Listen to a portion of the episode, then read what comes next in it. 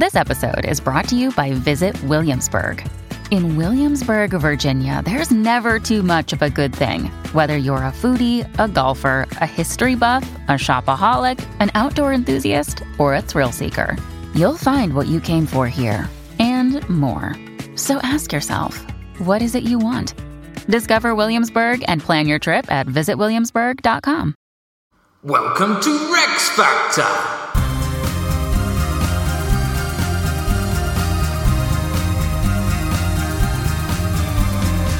This week, Elizabeth Woodville. With your hosts, Graham Duke and Ali Hood. Hello, Hello. and welcome to Rex Factor, reviewing all the Queen and Prince Consorts of England from Ealhswith to Prince Philip. Apologies for being off for a month, but we are now back and uh, starting with the Yorkist consorts, beginning today, as you've heard, with Elizabeth Woodville. Biography. Elizabeth Woodville was born in about 1437 in Grafton Regis in Northamptonshire, the eldest of 14 children. Whoa. To uh, Sir Richard Woodville and Jacquetta of Luxembourg. Uh, her mother is a Princess of Luxembourg, descended from Charlemagne. Um, and she was originally married to Henry V's brother, the Duke of Bedford. Oh, right. So that actually made Jacquetta the most senior lady in England after the Queen. Yeah. However, Elizabeth's father is nowhere near so grand, gentry rather than nobility. He served in the French wars, but was uh, the Duke of Bedford's chamberlain. Was that like a butlery chap? When the Duke of Bedford died in 1435, Sir Richard was charged with bringing Jacquetta back to England, but they fall in love on the way home and secretly get married. So they just fell in love on a Baltic cruise? Yes. No, a, a North Sea cruise. Yeah. Yeah, that's fine. Allowed. Well, technically not, because uh, she shouldn't have been able to get her dower lands unless she she can't remarry without the king's permission. Yeah, but it's just like Aunt Jenny. And it's Henry VI who's a soft touch. And as loyal Lancastrians, they receive great favour. Uh, they are part of the escort that brings Margaret of Anjou to England when she marries Henry VI. Richard Woodville is promoted to Baron Rivers. Not sure why he chose the name Rivers, but anyway. Uh, that was in 1448. He was admitted to the Order of the Garter in 1450 after helping to suppress Cade's rebellion. And then he becomes a lieutenant in the garrison at Calais. Now, it's sometimes said that Elizabeth was part of Margaret of Anjou's household, given that her mother is close to Margaret of Anjou. We don't actually have any evidence for this, and indeed, we don't know very much about Elizabeth Woodville's early years. She's betrothed to a chap called John Grey at the age of seven. Mm. So she would have lived with his family until they got married in 1451, after which she and John set up home in Bradgate Park in Leicestershire. Oh, nice. Uh, but the turmoil of the Wars of the Roses, of course, soon will take over Elizabeth's life.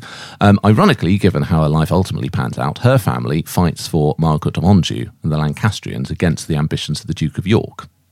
Oh, because they weren't Yorkist at this point. No, they're very much a Lancastrian family. So, of course, this all kicks off when Henry VI proves incapable of ruling. The Duke of York tries to run the country and ultimately tries to take the throne. Uh, in 1460, Elizabeth's father and eldest brother Anthony were captured by the Yorkists and taken to Calais, where uh, York's allies, the Earls of Salisbury and Warwick, were furious that men of such low birth dared to call them traitors. Okay, so this is this is that's that seems relevant because it shows how low born he is. They are released unharmed uh, at this time, uh, but events do escalate. So York and Salisbury are killed at the end of 1460. Um, her husband is part of Margaret of Anjou's army that then marches south. Unfortunately, her husband is killed in the Second Battle of St Albans, which is otherwise a Lancastrian victory. This is Elizabeth's father, No, Elizabeth's husband is killed in the Second Battle of St Albans, right?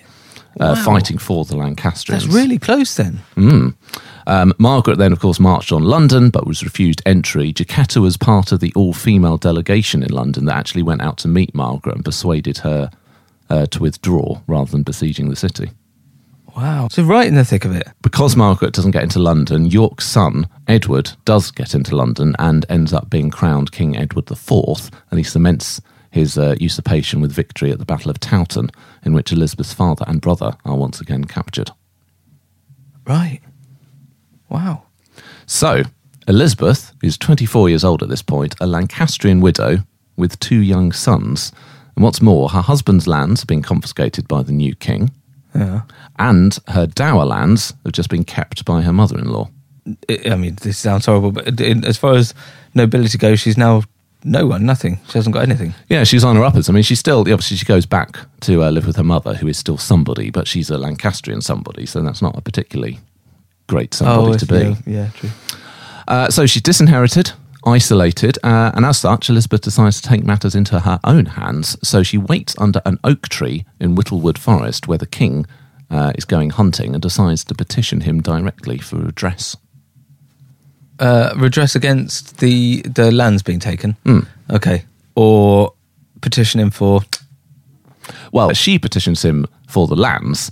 Now, Edward IV is about six foot four, extremely handsome. He's also very charming and notoriously amorous. So when she pops out in front of him and, as one of the most beautiful women in England at the time, petitions him about the justice, he indeed is not particularly interested in the petition. So he is determined to seduce her. Now, there are various accounts of how this first meeting plays out, but the key point is he propositions her and she refuses, apparently saying to him, My liege, I know I am not good enough to be your queen, but I am far too good to be your mistress. Oh, that's quality. It's very much out of the uh, Henry VIII Anne Boleyn playbook, although, of course, this is 60 years. Is do we have a record that. for that? Like, the, is was that recorded? Is do we know that's what he said, or is just is it just said that it was said? It is said that it was said. well, whoever came up with that, whichever wag, hundred years later. You put it very well. Uh, and the effect is exactly the same as with Anne Boleyn in Henry VIII. Um, a hot, burning fire raged in Edward, who now coveted her much the more, and he judged the lady worthy of a royal spouse. Of a royal what? A royal spouse. Oh, I see. yeah, I can see. I mean, it would work on me. So they secretly marry just a few weeks later, on the 1st of May, 1464. Edward apparently then uh, takes to bed and tarried there upon three or four hours Yeah. uh, before returning to his men as if coming back from an unusually tiring hunt. Oh dear. Well, I mean, it sounds lovely. Now, it's five months before Edward actually admits to his counsellors that he's married Elizabeth Woodville, because he knows that it's not going to go down well when he tells them, and indeed it does not. The council uh, responds that she was not his match, however good and fair she might be, and he must know well that she was no wife for a prince such as himself. Do you think it was put like that, or do you think they were just as natural as I imagine, like Malcolm Tucker in the thick of it would have said? I'm imagining certainly someone like the Earl of Warwick, much more of a Malcolm Tucker, Yeah, effing and jeffing. yeah. And then this is like the official record. Yes, there's one sort of slightly more diplomatic member of the council who, Who's writing it all down? yeah, he doesn't get any support from his family either. Um, his brother, the Duke of Clarence, criticised her status as a widow, thinking that a queen should be a virgin. Um, but even Edward's mother, Cecily Neville, publicly declared that it was not princely to marry his own subject. Because indeed, Elizabeth Woodville is the first English consort since Ealdgyth of Mercia in 1066. Rex fact. 400 years since an English woman has been Queen of England. And another Mercian. I, I so that's just because the the uh, wedding match of a king is just so extremely valuable that it bring it potentially brings the nation a wedge of land like Wales or something that could and all that money that that entails. Yeah, money and alliances, of course, which are particularly important when, you know, Warwick is trying to get a match with France to try and stop them supporting Margaret of Anjou. It's When things are so huge- delicate. Yeah, it's such a huge card to play, Edward's marriage. And he's just married some It- lowly yeah. Lancastrian. It, it, it does have that Henry VIII, doesn't it? Because he's it, how much is pinned on this on this love match, an hmm. entire religion or an entire house. Wow. So as I say, the only way, you know, people said was it that he was trying to appease Lancastrians by marrying the daughter of Jacquetta of Yeah. Luxembourg, etc. But I mean, really, the only thing that really makes sense is just that he fell for her and wanted yeah. to marry her. That's lovely. Hmm. Now, unlike her clandestine wedding, Elizabeth's coronation uh, the following year in 1465 was a glittering occasion. So, all the traditional festivities with pageants, banquets, and tournaments lasting several days. Edward also invited as many of her near royal and likely long forgotten Luxembourg relatives to try and emphasise what little royal pedigree she did have. So we went ahead. I would have thought York would have it would have not been at all surprising if he'd have five months later come out with it, and York would have quietly had it annulled on some spurious legal ground. They Edward. went ahead. Yeah, they went ahead with it. No, yeah, went ahead with it and stuck with it. Hmm. Um, the doubters, though, are not convinced. Most importantly, uh, the Earl of Warwick, Warwick the Kingmaker, as he's known. He's the most powerful noble in the land, had pretty much been the power behind the throne for the first few years of Edward's reign. And as I said, he was in the midst of negotiating a marriage to the uh, the French royal house. So he is humiliated uh, by the secret wedding, not least because it's to the daughter of a Lancastrian that he had berated as a mere baron just five years ago in Calais. Oh yeah, yeah, yeah. Um, indeed, Warwick is continually undermined by Edward for the next few years, presumably Edward trying to assert himself a little more. So in 1469, Warwick reached his limit and raised a rebellion. Um, Edward is captured, whilst Elizabeth's father and one of her brothers are executed at Kenilworth. God. Uh, now, this first rebellion fizzles out, and uh, Edward is released. Uh, then a second attempt by Well, what happens to Warwick? Uh, they have to make an awkward peace. That's never going to last. I mean, No. I know it doesn't last, but it feels like I haven't heard this for a while. It's a bit of a Cold War situation Yeah. where neither of them is powerful enough to kill the other, but equally they know that at some point, One of them's going to die now. yeah. So Warwick attempts another rebellion in 1470. Edward, though, sees him off. So Warwick flees to France, makes that incredibly unlikely alliance with Margaret of Anjou, comes back to England with a French army, and Edward is then forced into exile in Burgundy, Yeah, yeah, yeah. leaving Elizabeth behind. Oh. So Elizabeth, um, eight months pregnant, is forced to uh, take sanctuary in Westminster Abbey just before Warwick enters the city and restores Henry VI to the throne. Uh, With her first child, No, so she's had some uh, three daughters, I think, by this point. So she's got three children under four or under five, and she's eight months pregnant. And indeed, technically, she's not queen anymore. God, that's got hands full. Hmm. Uh, she gives birth a month later to her first son by Edward, who otherwise would be the heir to the throne, except now, technically, he's the son of a traitor. Thankfully, though, after six months, Edward IV returns to England, kills Warwick and Margaret of Anjou's only son in two battles in 1471, and uh, is able to release her from sanctuary. So finally, Elizabeth and her children are safe, and it would seem that the Wars of the Roses are over. Yeah, nice. And then the next decade, largely uh, peaceful and stable. So uh, Edward is notoriously unfaithful throughout the marriage, but they seem to have maintained uh, a happy relationship despite this. And uh, they have the largest royal family since Edward III. Oh, nice. Um, Elizabeth is a doting mother, raises all of them uh, at home, apart from the eldest son, Prince Edward, who's based in Ludlow to be uh, Prince of Wales. Um, but still, Elizabeth uh, goes with him to Ludlow initially and helps establish the council and puts uh, some of her relatives in the key positions. So she has an influence, even though she's not physically with him. Uh, but the peace is suddenly broken when, on the 9th of April 1483, Edward IV dies at the age of just 40. Yeah. Oh dear. So he's, uh, again, rather like Henry VIII, rather overindulged in food and wine and grew, Again? uh, grew pretty fat. But even so, it comes as a shock when he dies. Uh, but should all be well because his son, Edward V, uh, will succeed him. But Edward V is only 12 years old, which means that battle will now ensue for controlling the minority Controlling him. controlling him. Now, the final version of Edward IV's will doesn't survive, but it's thought that he intended his younger brother, Richard, Duke of Gloucester, to be protector. Right. Uh, the arrangements, though, will be determined by the Privy Council. They don't have to go by what Edward's will says. and many of the nobles on the council, uh, led by Edward's uh, closest friend, Lord Hastings, are very hostile towards the Woodvilles and think that they will try to rule the country through Edward V. Yeah.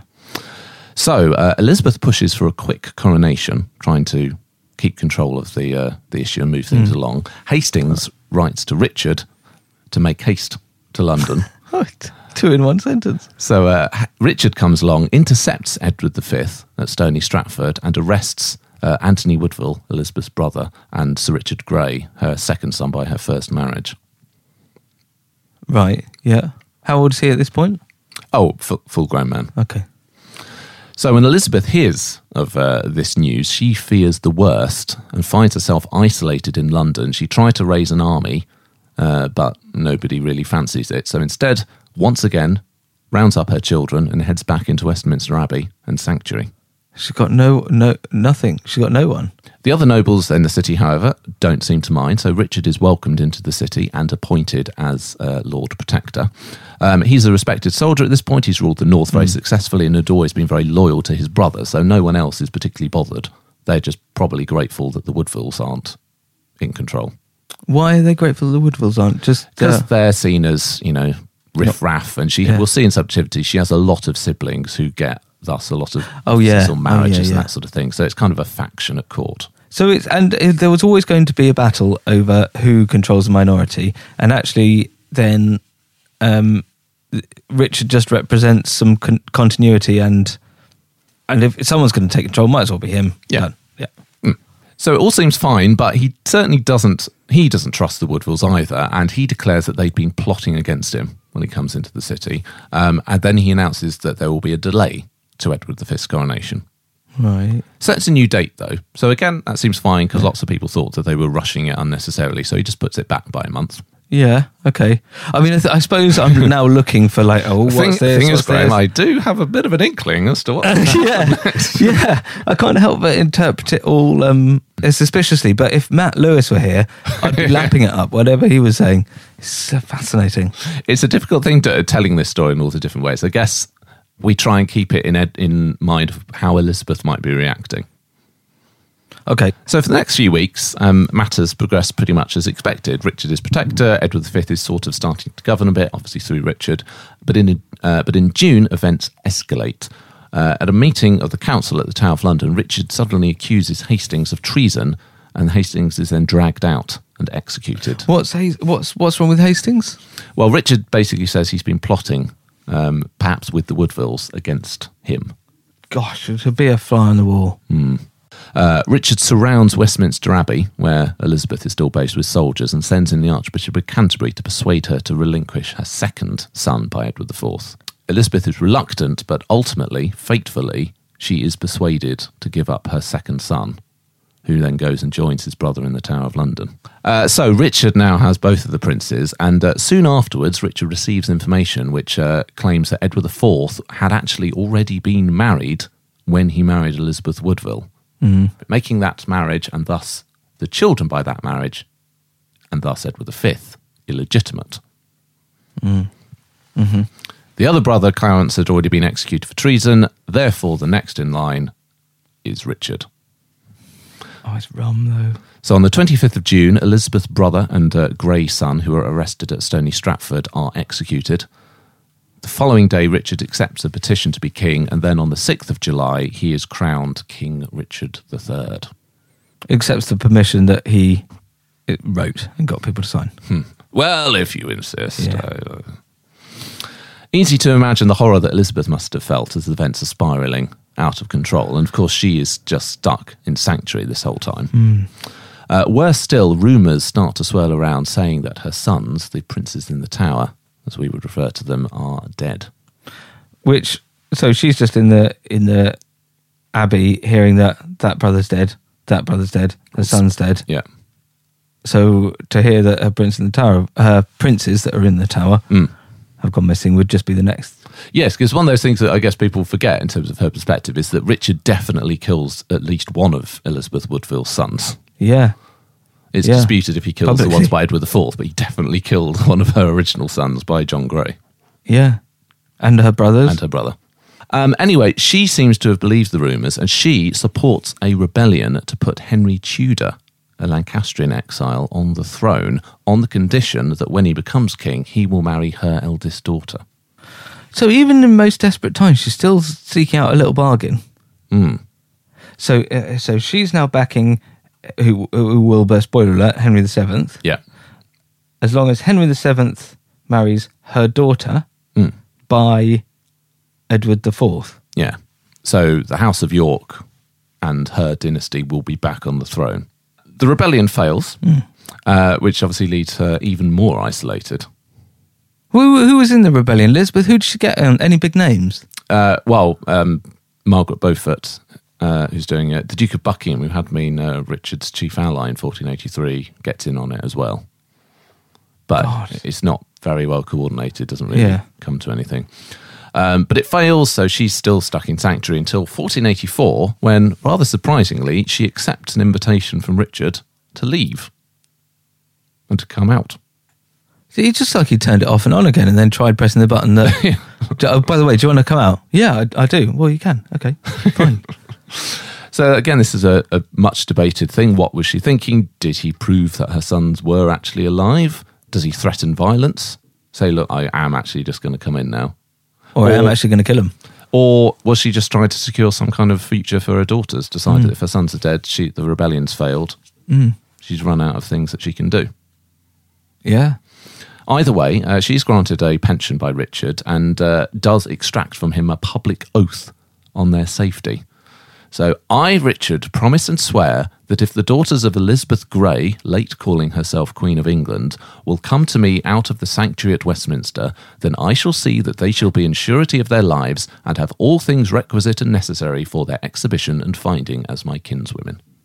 Uh, so her daughters uh, do indeed return to court and were, despite their technical illegitimacy, basically restored to something of their former status. Um, we don't know about Elizabeth, though. She probably doesn't go to court and she rather disappears for a time, Yeah, you would the record. You go on holiday for a bit. She's soon back in the limelight, however, because in 1485, Richard III is killed in the Battle of Bosworth and Henry Tudor does now become King Henry VII. Oh yeah, no, it was if his his her daughter was marry him on the condition of what? Uh, well, that she was going to support the rebellion. Oh, but the rebellion this failed. is the plan. This is the alliance. Right. Okay. Um, after he becomes king, he declares Elizabeth's marriage to Edward IV legitimate once more. So he undoes the titulus regius of Richard III. yeah. Uh, and thus, her eldest daughter, Elizabeth of York, is now legitimate once again, and Henry VII does marry Elizabeth of York. He can't not, can he? Because that actually that wasn't even a bargaining position from her because she because it may all he needed to do was marry one of the daughters for everyone to see that that was a nice even if it, they doubted his legitimacy before. So I think this is the only time in English history where a mother and daughter have both been the Queen of England. Oh, in terms of both Queen Consort of England. Obviously, Yeah. you have like um, the Queen Mother and Queen Elizabeth Yeah, II yeah. were both technically queens, but both Queen Consorts. Obviously, that's not how it would usually. well, it, it's, it'd be yeah, it'd be a bit. What's the word? Uh, in um, Cestuous. cestuous, otherwise, yeah. Hmm. So Elizabeth Woodville is Mm-hmm. back at court, initially treated with uh, great honour. She is granted her traditional dower lands. Uh, she is godmother to Henry's first child, Prince Arthur, and uh, has the honour of carrying him to the high altar after his christening. She, I mean, she's had a rough time. I'm not denying that, but given that everyone else in her family was slaughtered, she's come up roses. Hmm. She was even proposed uh, for a time as part of the diplomatic uh, treaty with Scotland as uh, potentially becoming Queen of Scots. She was going to marry the widowed James III. Would that be she would be totally protected then. She was Queen of Scotland, Queen Mother of England, previously Queen of England with loads of allies there. Yeah. Why didn't she do it? He died. Oh, of course, because he's Scottish. Yes. yeah. Um, but in 1487, Elizabeth suddenly was deprived of her lands and packed off to Bermondsey Abbey. By who? Henry VII. Why?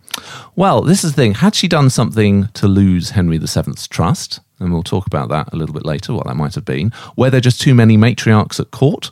Because not only was there Elizabeth Woodville, there's Henry's mother, Margaret Beaufort, and even Edward IV's mother, uh, Cecily Woodville, is still kicking around. But you've got all these women with all their sort of dower lands Yeah. taking up space and money Quite, and land. quite a powerful faction then. Once they're all joined together. yes, they don't really particularly join together. Yeah, I just assumed they did because they're all bloomin' women. Yeah.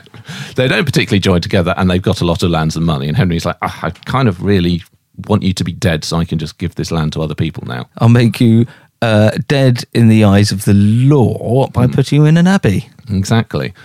Um, or perhaps uh, she simply chose to retire. She has at this point lost all five of her brothers, three of her sisters, two of her daughters, four of her five sons, and two husbands. Oh my goodness. She will be as well versed in grief as I am in in water slides. Do you know what I mean? I reckon she's been she's had grief more times than I've been to a satisfactory water park. Or I mean, that, I don't know. That's probably not a good example. but do you know what I mean? Like there's something that should be irregular. She's experienced an awful lot. She's not completely cut off, though. She continued to receive gifts from Henry as the right dear and right well beloved Queen Elizabeth. Uh, she is present for the birth of Margaret Tudor. Uh, in 1489, maybe even present in 1491 for the birth of her second grandson, the future Henry VIII. Wow. So, yeah, so Elizabeth Woodville is Henry VIII's grandmother. And Henry VIII was a looker when he was young. Oh, indeed, he, he's the spit of Edward IV, of course, is his Oh, really? maternal grandfather. She was uh, granted a generous pension by Henry VII, but she's by no means wealthy in her final years, so she stated in her will that I have no worldly goods to do to the Queen's grace. Oh right. Oh dear. And she dies on the 8th of June, 1492, at the age of 55. Uh, she requests a modest funeral, but usually these sorts of requests are ignored for people of her status, but uh, not so Elizabeth. There was nothing done solemnly for her, saving a low hearse such as they use for the common people, with wooden candlesticks about it. Never a new torch, but old torches, nor poor men in back gowns nor hoods, but upon a dozen old men holding torches and torches' ends. Like a a, a wealthy peasant's funeral. Well, yeah, so I mean, her three unmarried daughters all attend, um, as did her one surviving son. And uh, they're wealthy though, aren't they? Yeah, they're wealthy. Well, they could have pulled their finger out. And indeed, uh, the Queen doesn't attend, but that's because she's in her confinement at that stage, so she's locked away. Having Henry. Uh, well, no, at this point, uh, she has a daughter who sadly doesn't um, Oh right. live into uh, adulthood, but the daughter, the daughter is named Elizabeth, Oh nice. which one assumes is in honour of uh, of Elizabeth Woodville. Or it's just the, the the name of the era. We know that they've only got one name that they share. Yes, it's it, also her own name technically, but it's probably in honour of her mother that just died. Um, a letter from a Venetian ambassador in 1511 seemed to suggest that Elizabeth Woodville had died of plague. When in doubt, though. Well, but I guess that might explain both her sudden death, because there's no suggestion of her being ill, and also the lack of pageantry. Oh yes. That maybe it's like, right, well, these relatives can go if you want to, but otherwise, let's just get that done quickly. And Certainly not. out of the uh, way. Yeah. A w- woman in confinement. Yeah. Anyway, that was the life and consortship of Elizabeth Woodville. We will review Elizabeth Woodville after a short break. Battliness! Now, it's easy to forget, after all that drama, that she starts all this off as a Lancastrian widow disinherited by the king, denied her lands by her mother in law.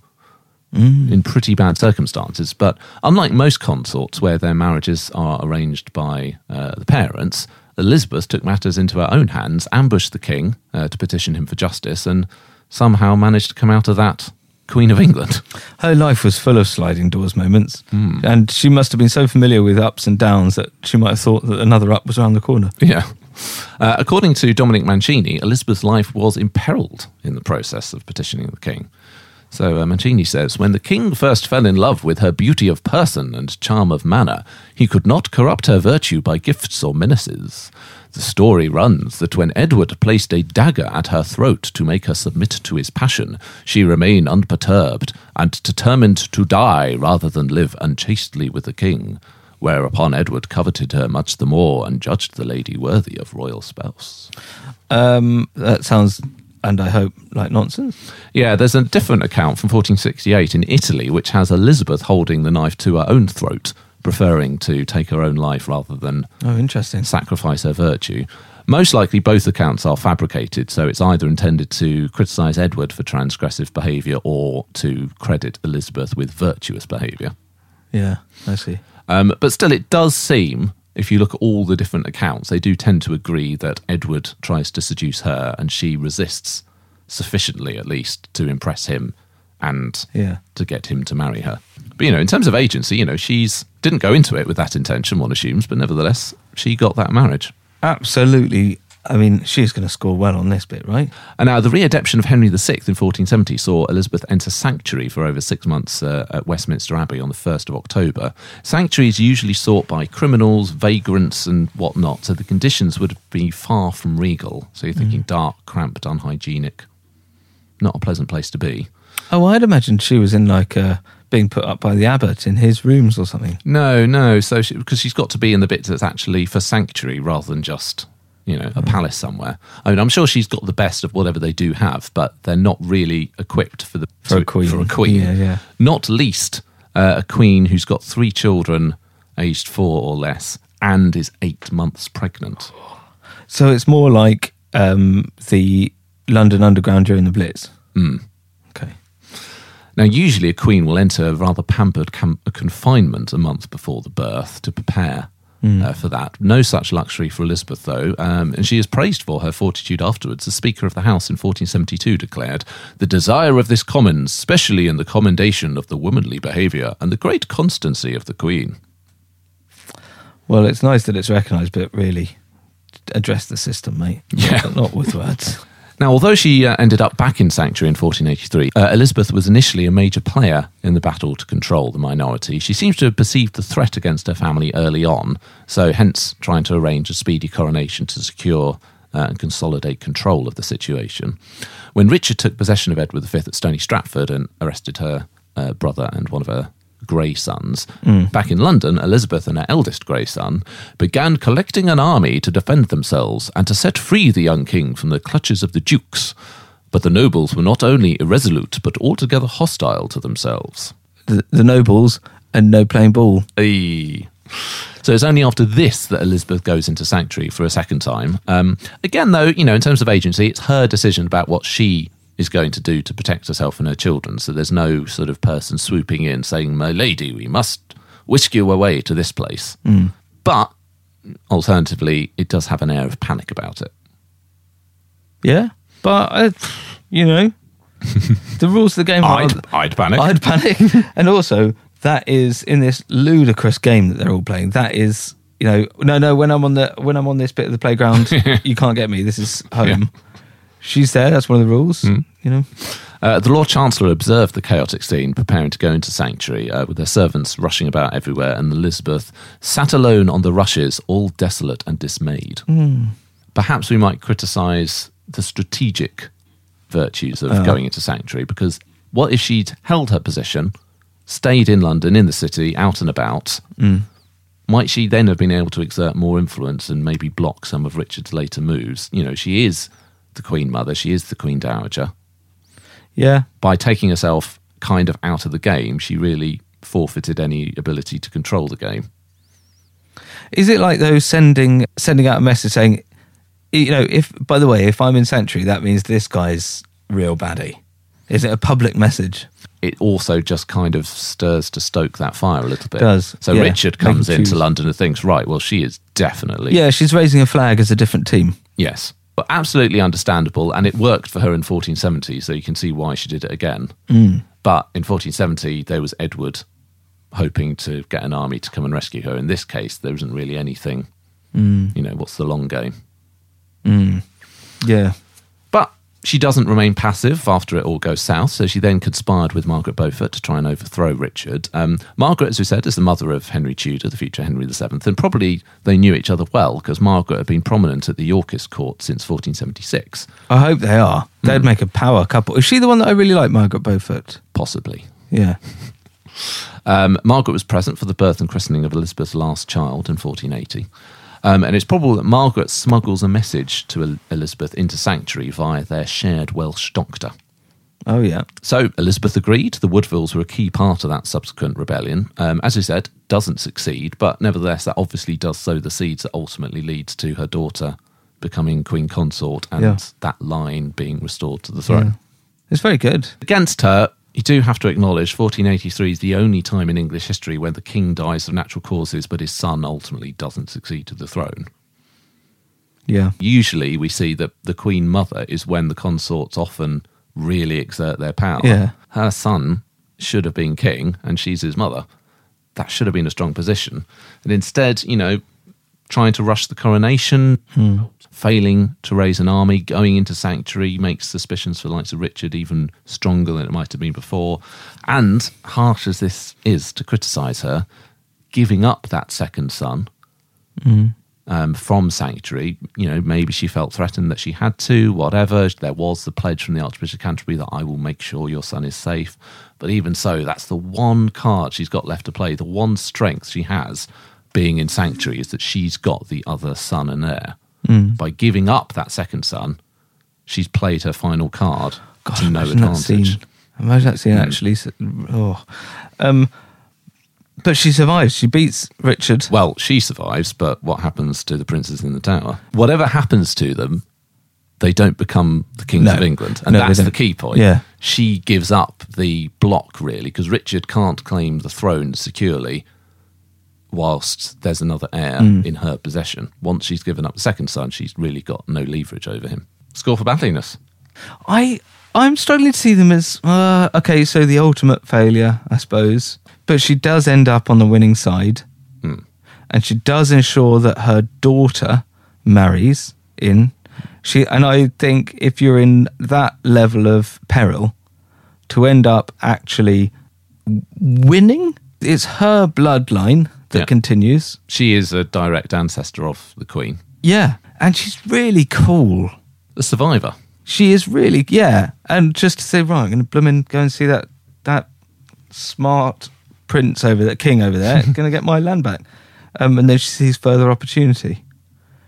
If I think if it's agency, it's really good. I like it. I'd say eight. I think I'm going to go seven. I think I'm I'm going to mark her down a little bit more for the fact that I think I think 1483 going into Sanctuary, although understandable on a human level, I think was probably an mm. error. I wonder how events would have panned out had she not done that. So I'm going to give her a seven. I still think impressive survival tenacity, the fact that she keeps on going, and the fact that you know she's having to do a lot of this on her own. Yeah, yeah. I can't. I just feel like she's awesome, and she does survive. I seem to like survivors. So I'm going seven. You're going eight. Yeah. 15 for battliness. She doesn't didn't retire as well, which is nice. Often the um, survivors just have to say, "Okay, at this point, I'm taking my chips and going home." Hmm. Unless when she went to Bermondsey Abbey, she Took her chips and went home. yeah. or and Henry was like, "I'll keep the chips. You just Do you need these anymore? Because you're going into the abbey. And what? Scandal. Well." The very fact of Elizabeth, as a widowed Lancastrian woman of very limited lineage, marrying Edward IV at all was a great scandal that ultimately saw Edward lose his throne for a year. Um, Warwick even accused her mother, Jacquetta, of witchcraft. While in 1484, uh, Richard accused both Jacquetta and Elizabeth of having uh, bewitched his brother to secure the otherwise unthinkable throne. Can we have a standard point for even having witchcraft brought up and then immediately dismiss it? It has been noted the date that Edward stopped at Stony Stratford ahead of the wedding was the 30th of April, which was uh, St Walpurga's Eve, which is one of the four grand Sabbaths of the witch year, Coincidence? uh, in which orgiastic rituals are practiced in the midnight hours with preferred locations including beneath oak trees. Um, what day of the year is it that we should still celebrate that then? And uh, why do they stop these things? Find yourself an oak tree. Yeah. And we'll call that Elizabeth met Edward under an Oak tree. oak tree. I mean, presumably there was loads of oak trees there. I mean, if you, Oh, yeah. Where else are you going to stand? yeah, I'll meet you outside Curry's. No, we don't have that yet. Um, look, it's that oak, yeah, oak tree. Uh, now, the main scandal associated with Elizabeth during her marriage to Edward IV was the death of his brother, the Duke of Clarence, who was executed for treason in 1478. Yeah.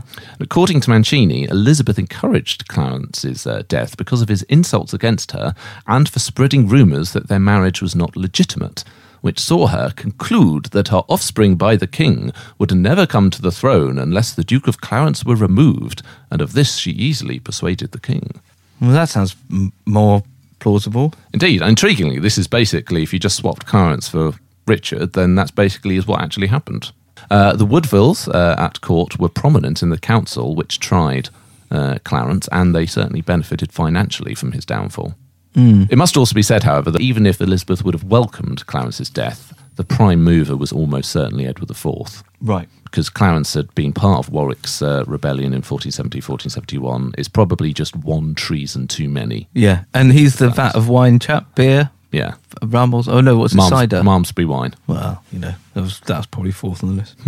Still, the perception of Elizabeth as vindictive and vengeful was very much current in this period. In 1468, uh, she was, uh, according to legend, responsible for the murder of the Earl of Desmond, an Irish nobleman, supposedly after he offended her by telling Edward that he had erred in marrying a woman of such low birth. so she she um had his had his head. Mm, so he was uh, attainted for treason and then dragged out of sanctuary and beheaded. Um, again, no evidence for involvement, and it's almost certainly uh, a, another political rival rather than anything that Elizabeth has got anything to do with. Right.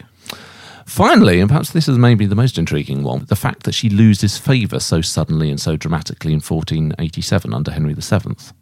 Yeah, that's weird. Polydore Virgil, a historian of Henry's reign, claimed that she was being punished for having delivered her daughters to Richard III in 1484 and encouraging uh, her son to abandon Henry in exile. But plausible that he may not have trusted her because of that, but why wait until 1487? Francis Bacon believed that she was involved in the Yorkist rebellion to place Lambert Simnel, claiming to be the son of the Duke of Clarence, on the throne. So that is added evidence that that is Lambert Simnel was one of the princes. Well, Lambert Simnel is claiming to be the son of the Duke of Clarence.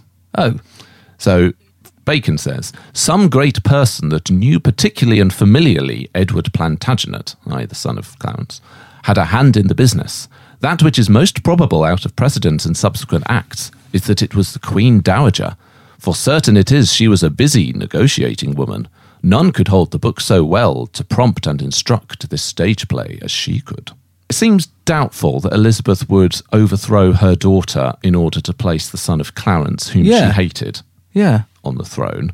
Um, the arguments in favour Henry had been slow to marry Elizabeth of York after taking the throne. He sort of initially pledged to do it pretty much straight away, um, but he was quite slow to do it. And even then, 1487, she hadn't been crowned yet at this point. Maybe Elizabeth Woodville had thought that the deal was that they would kind of rule jointly in a bit of a William and Mary type of situation. So maybe she's not happy with how Henry is taking Yeah. control. So maybe she thinks, get rid of Henry, place this boy on the throne, Yeah. maybe keep Elizabeth there, first cousins, that's, you know, could be worse. And then I will be the one in charge with daughter and nephew. Has anyone ever suggested that it's one of the princes in the tower? Well, yeah, I say most people think that it wasn't Lam- that Lambert Simnel was Lambert Simnel and not the Duke of Clarence's son or indeed Edward IV's son. But let's say it either was one of the princes of Yeah. the tower, or perhaps more interestingly, what if Elizabeth thought that it was one of the princes in the tower? Even if it wasn't, what if she thought it was? That would make it much more likely that she would be willing to sponsor this Yorkist rebellion. Definitely. The timings marry up for this rebellion and her downfall. The downside to uh, all of this also is the fact that it was only in its nascent stages when she was sent off to Bermondsey Abbey. So it wouldn't necessarily been clear at this point that this is a major Yorkist rebellion that's about to take Any place. sniff, though, isn't it? They would have been um, alive to any potential. So Hen- maybe Henry VII was being overly cautious, but That's his style. that's his style, and it also doesn't mean that there was actually any validity in the idea that she was organising the rebellion in any way. So you know we've got the accusation of witchcraft, we've got the accusations of her, you know, bringing about the deaths of Clarence and uh, an Irish nobleman. We've got her plotting to overthrow Henry VII. Lots of whiffs of scandal, as ever. How many of them are true, and how much points do you give for the smoke, even if there isn't the fire? Yeah, but a lot, I think, because all of her scandal is of that court play. Some of you here are killing some other of you here, and I know you're all denying it, but someone is guilty she is in the car, right? Yeah. The car is stopped for driving erratically, and there's a drug dealer in the passenger seat. She's in the back. What's going on? there's something. The children in the back of the car, they're all shouting, they're all saying he did this. Ultimately, you're all being punished. Yeah, they are all annoying me. This is a naughty time of uh, Yeah. life in England. I think she's a powerful woman who would certainly be involved in some of that stuff the murders, the pushing Edward to have his brother n- knobbed off, knob, Nobbled. nobbled, knobbed on the head. Definitely- on the head and definitely- nobbled. Definitely not knobbed off. He's having his, well, whatever, whatever Edward is doing with his brother. However you want to kill him. she she has a hand in, if you'll pardon the expression. Um, uh, I th- yeah, I think she's well up for it. Witchcraft aside, Hmm. fi- five points. Okay, so, so you were sort of going along very, very much the crest of the peak, and then. Oh no, because there was no se- the there was not enough sex. Ah, yes. There was no sex. Well, there's a lot of sex, but it's all with her husbands. yeah, that's true. There was an exhausting session, four hours of uh, whatever the Hmm. Tarrying. tarrying. Yeah, I was. Ex- I think I was expecting more from her, Hmm. And I think it's there. I think you're being very harsh on her, Graham. Yeah. What are you giving her? Well, I'm giving her seven. yeah, I think, as I said, it there's a lot of smoke. I'm not sure how many fires there were, but she is clearly would have been at the time a scandalous yeah. presence, even if some of that was unfair. The mere fact of her being queen was scandalous. You could say that's Edward's scandal, but still, it all it all adds up. I think to someone who is scandalising the nation, even if some of the specifics are in Yeah, she attracts trouble. She would be in that car that's getting arrested by the police. Yes. And they'd be, well, I didn't do anything. Yeah, but you're always around. yeah. You're always here when there's something up. It's my brother. So on that basis of all this scandal, you're going five, Five. possibly. Yeah. Uh, yeah, I'm. Yeah, I was. I was sort of tempted to go six. Oh, there you go. So I'm going to be harsh and give her an One extra point point. more. So that is eleven for scandal. Subjectivity. Now, despite the chaos of uh, aside the Wars of the Roses, uh, Elizabeth does fulfil many of the expected duties uh, of a consort. Uh, one of her most notable acts was convincing Edward IV to reverse his uh, quite unusually vindictive actions against Henry VI foundations of King's College, Cambridge, and Eton. So Edward had revoked uh, various grants and persuaded the Pope uh, to put a bull in place to stop building works. But thanks to Elizabeth, um, Edward then revokes the revoking and get, gets the Pope to uh, take his bull back. Uh, she also continued Margaret of Anjou's patronage of Queen's College, Cambridge, and in 1475 they described Elizabeth as their vera fundatrix, or their true foundress, in acknowledgement of the significance of her support. So she's still, uh, Queen's College is after Elizabeth Woodville. But Margaret of Anjou is the first queen, really. Oh, But- okay. uh, But Elizabeth Woodville does it so much that they say, oh, this is like almost a refounding. Right. Uh, she patronised William Caxton, who introduced the printing press to England. Good. Uh, his History of Jason was dedicated and presented to Prince Edward to help him learn to read, and uh, Caxton recorded the supportation of our most redoubted liege lady. That's like me. I reckon I learned to read reading um, early copies of Smash Hits with Jason Donovan. Absolutely loved him. Yes, I assume that's the same Jason that uh, Caxton was talking about. Um, that's interesting. As just to just to place her in history, that she she is involved with the printing press and dies 1492 when America's discovered. By the Europeans. Start of printing, beginning of the Tudor age. What it feels like an ending, Graham. Well, she is in many ways almost like the last medieval queen in a way. Your Margaret of Anjou's, your Emma Yeah. of Normandy's, that sort of consort. Elizabeth of Woodville is kind of the last, really, of that Yeah. type. Uh, Caxton also dedicated the Knight of the Tower to Elizabeth while she was in sanctuary in 1484. Um, Elizabeth also helped to build Edward's court into one of the uh, most renowned across Europe for its pageantry. Uh, the Woodvilles were famed jousters across Europe and helped to restore the popularity of tournaments to England. Oh, nice. Uh, foreign visitors are often impressed by Elizabeth's uh, sort of mix of domestic and pageantry uh, at court. So, 1472, Edward's host, when he was in exile in Burgundy, was uh, charmed to find Elizabeth playing bowls with her ladies, uh, and then followed by uh, lots of fun dancing. And then for the next day, uh, the banquet, her apartments hosted three chambers of pleasance, decorated with magnificent silks and uh, floral tapestries, as well as uh, beautiful white cushions and curtains, which were of the Queen's own ordinance. Oh, very nice. So I don't know if you would have been disappointed when invited into the uh, chambers of Pleasance. I just found some white cushions. Yeah. Is there, an, is there an oak tree around here?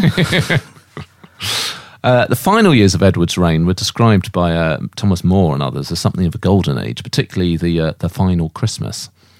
You might have seen in those days the royal court presenting no other appearance than such as fully befits a most mighty kingdom, filled with riches and boasting of those sweet and beautiful children, the issue of his marriage with Queen Elizabeth. Poignant as well, of course, because it's the last Christmas before everything goes mm. Somewhat south. Uh, and indeed, of course, it is not all rosy. Um, whilst her marriage was scandalous, what really caused a lot of anger amongst the nobility uh, was how, as the Milanese ambassador noted, Elizabeth always exerted herself to aggrandize her relations, particularly when it comes to the marriage market, because nine of her 12 siblings enjoy very prestigious marriages, leaving very little opportunity for other families. The most notorious was her 19 year old brother John marrying the 65 year old Dowager Duchess of Norfolk, which a, uh contemporary chronicler called a diabolical marriage. she must be a bit annoyed by this. I, what 65 year old woman wants to marry a 20 year old boy. And the marriage is clearly just to give Elizabeth Woodville's brother lots of land and money. That's terrible. And if you are the nephew of the Dowager Duchess of Norfolk, which Warwick is, you might think that's terrible Because he's still alive. because he's still alive. Okay. Right. Okay. Yes. Oh, that's Motivation. bad. Yeah. Uh, another one, the Duke was the Duke of Buckingham, who was Richard's king ally in 1483, and he uh, resented having to be lumbered with the Woodville bride uh, as a child, basically. So 1469 and 1483, um, in each case, two of Elizabeth Woodville relatives are killed. So a father and brother in 1469, a brother and son in 1483. I mean, technically a Grey rather than a Woodville, but nevertheless, it's clear the Woodvilles are that unpopular. Every time we have a rebellion, they are singled out. Yeah. Indeed, in 1469, Warwick and uh, Clarence issued a proclamation justifying their rebellion, and they basically name all of Elizabeth's family, including Jacquetta, as well as her father, as evil counsellors. Oh dear. Um, Elizabeth herself attracts contemporary criticism for hubris. One of these great sort of court ceremonies, people observed that even her brother Anthony was forced to get down on bended knee when he wanted to talk to her. That's a, that's like part of the gig, though, isn't it? It is, but she's this low-born woman, so how dare she think herself acting like a normal I queen? mean, she can't get win, can she? Because if she had insisted that they don't, and here's this person coming in destroying all our noble tradition. Uh, a knight, uh, Sir Thomas Cook, uh, Oh, yeah? back from his holidays, was said to have been arrested for treason when he refused to sell a tapestry to her mother. it's not good. Uh, and she wrote rude and arrogant letter to uh, sue one of Edward's knights when uh, she thought he was usurping her rights in Bernwood Forest. She's not familiar with power and how to exert it. Think. Uh, and even, you know, subsequent historians have been critical of her as well. Anne Crawford described Elizabeth as long, uh, along with Margaret of Anjou, as an object lesson in how not to behave as queen consort, while Ricardian scholars often see the worst in Elizabeth to help justify everything that Richard does in 1483. So you sort of wonder whether a more sort of emollient and sympathetic character as consort maybe would have been a unifying presence to help paper over these divisions, but it seems she was maybe more of a Yeah. now, in the defence, of course, you could say, well, she's a victim of propaganda to Warwick, to Richard, Tudors. to the Tudors as well. Some of this hubris is stuff that is just what you would expect a queen to do. It's just Yeah. placed on her because she's seen as not being worthy of being queen. She's slandered from both sides. She's slandered from both sides, but I guess even if it's unfair, it is nevertheless the case that she is divisive and she is she and her family are part of the divisions. Yeah. Yeah, her, her, her rule is tyrannical, but she does good things with it. Mm. I guess there's no sort of major exciting thing like she doesn't found No. a great cathedral or church or anything like that. She's doing all the stuff you're meant to do. She does have quite a lot of children. She's quite busy when she's queen. That's a hard one to score, isn't it? Hmm. Right down the middle? Yeah, I was thinking five as well. I think there's a lot of unfair criticism, but equally it's flawed. Yep. That's tough. Five. Sorry, Lizzie. five from you, five from me. That's nevertheless still a 10 for subjectivity. Longevity. So Elizabeth was queen consort from the 1st of May 1464 to the 3rd of October 1470. Oh, that's not long. 6.42 years. What? She was then queen again from the 11th of April 1471 to the 9th of April 1483, Okay, which is better. 12 years, so a combined total of 18.42 years. Yeah. Because, of course, okay. you had Henry VI coming back. Yeah. She is also Queen Mother from the 9th of April 1483 to the 25th of June 1483. So just under two months. So 0.16 years as Queen Mother. And that total is halved. So she gets 0.08 years as Queen Mother. So add that to 18.42, and that gives her a total of 18.5 years of queenship and a score of 11.5 out of 20 Hang on. What about when um when her daughter is Queen Consort. doesn't that make no, it doesn't. That's does the thing, yes. So Yeah. she is technically then mother to the Queen, but it's the Queen consort, not the Queen regnant. It would have got her an extra half mark. Can we give her that? Rules are rules. Oh, and you see, yeah, this is why you're in charge because I'd have, um, I'd have, no. So it's 11 and a half rather than 12 out of 20, which is 21st overall. Dynasty. Not the program. Uh, Elizabeth had 10 children by Edward IV, Golly, and she was rather impressive 43 when the last of these was born. Wow.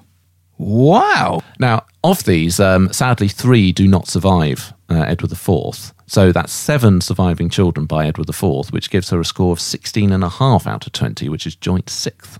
Gosh. Um, now, Elizabeth also has two children by her first husband, uh, John Grey. Now, obviously, these don't count towards her dynasty score because it has to be by the king. But that is the Grey line that ultimately does lead us to Lady Jane Grey. So she is the great great grandmother of Lady Jane Grey. So we should give her points for that. That's slightly less impressive than it sounds because Lady Jane Grey's claim to the throne comes from being descended from Henry VII and Elizabeth of York, which uh-huh. means that she was already the great great grandmother of Lady Jane Grey. But the Grey part does come from Elizabeth's Okay. marriage to John Grey. So John Grey, her lowly husband, is the great great grandfather of Lady Jane Grey. Wow. Stick that in your pipe and smoke it, Warwick. Anyway, all of that added together gives her a very impressive score of 64. What's that? That will put her in seventh place overall so far. Wow. But, of course, it's not all about the scores. Does she have that certain something, that lasting legacy, the great achievement, the star quality that we call? Rex Factor! It's quite the life, isn't it? And Yeah. particularly, you know, and it's funny, isn't it? Coming on for Margaret of Anjou, and of course, these are the two rival queens who presumably will hate each other, and yet, you know, there's quite a lot of similarities. They both go through incredibly dramatic lives, having to try Oh, and yeah. fight their way through massive ups and downs. Oh yeah. I mean the um the they're playing the part, aren't they? If there's the two power couples going against each other, and the queens are playing incredible supporting parts, and she's got this legendary beauty as well, and she just sort of stops her king in his tracks, and that that beauty causing all of this upset. It's such a great moment, isn't it? That you know, meeting under the Yeah, oak tree, the falling in love. yeah. I mean, you know how that would be played in a film with her with her flowy dress and very curly hair, like the perfect medieval maiden. Yeah. just turns out that she's an absolute uh, tyrant in the workplace. it would, I think it'd be just be weird if we didn't. Elizabeth Woodville. Similar to Margaret against Margaret Anjou, I guess you could say, well, look at the the failure in 1483, Yeah, they both it both end, it ended in poverty for both of them. Mm. and they both lose their son. Yeah, Their sons, they both see their sons not become king when they were meant to. but Margaret is the wife of a king and doing all the heavy lifting. She's the real king, yeah, whereas Elizabeth is the consort. is the perfect example of that. Yeah, And I guess it's a bit more passive, isn't it, Elizabeth, with the sanctuaries and stuff? It's but that part seems well known somehow, hmm. and she performs it hmm. perfectly. Star quality. definitely. and we call it Rex Factor. So it's a yes from you, it's a yes from me as well. That is the Rex Factor for Elizabeth Woodville. Did um, Anjou get it? Ma- Margaret, Mary, Mar- Margaret, Anjou? Margaret Mary Peter Luke. she got it as well. She did. So Okay, I good. think that's the first time in this series that we've had consecutive Rex Factors. You'd have to give both prize fighters Hmm. um, recognition. Yeah. Correspondence Corner. So Elizabeth Woodville does get the Rex Factor. Uh, let us know what you thought about her. We'll be doing another right of reply episode of each at the end of each mini series. So if you're up to date and want to disagree, correct, or chip in with anything, then uh, please do, and we'll go through all of those after the Elizabeth of York episode. Uh, you can find us on Twitter and Instagram, where we are at Rex Factor Pod. Like the Rex Factor Podcast Facebook page or email rexfactorpodcast at hotmail.com. We read them all. And uh, do remember to send in your hashtag consult cards for an episode image for Elizabeth. So I don't know whether that's the uh, the moment under the oak tree, whichever version of that you want. Yeah. to- Don't don't feel restrained. Uh, if you'd like to support the podcast, you can leave a review and subscribe on whatever podcast provider you use, or you can donate monthly to join the Privy Council and get access to over 100 bonus episodes at patreon.com forward slash Rex Factor. Uh, and we've got various new Privy Councillors to welcome to the fold Viv Brown, Emma Southern, Oh, Brandy Burnett, Catherine Cully, Skylark88, Caitlin McLaren, Kerry Hutchin, Tanya Bannister, Julia Boyle, Jennifer Ebisimiju, Madar, Naz Hozar, Maria Panicelli, Michael Norton, Jean Donaldson, Kathy Kay, Kezia, Zoe Greenstein, Jennifer Peace, Natalie Marshall, Tian Johnson, Elsie Clark, J. Betsy Rowland, Chrissy Pax, Hey. and Jedri. Hey, well, thank you, one and all. Arise, you're truly welcome. We're a nice crowd. Get involved. Um, and we will finish with a consort limerick from Louise Brown. oh, brilliant. Uh, and this one is for Joan of Navarre. With nine kids who were all minors still, Joan ruled as the regent until She bagged England's king, gained a whole load of bling, and decided as queen just to chill. Oh, she's we're back with a strong one there. lovely, absolutely lovely. So that's all from us. So that's all from us and Elizabeth Woodville. Next time we will be doing Anne Neville, consort to King Richard III. See you next time. Bye bye. Cheerio. All that.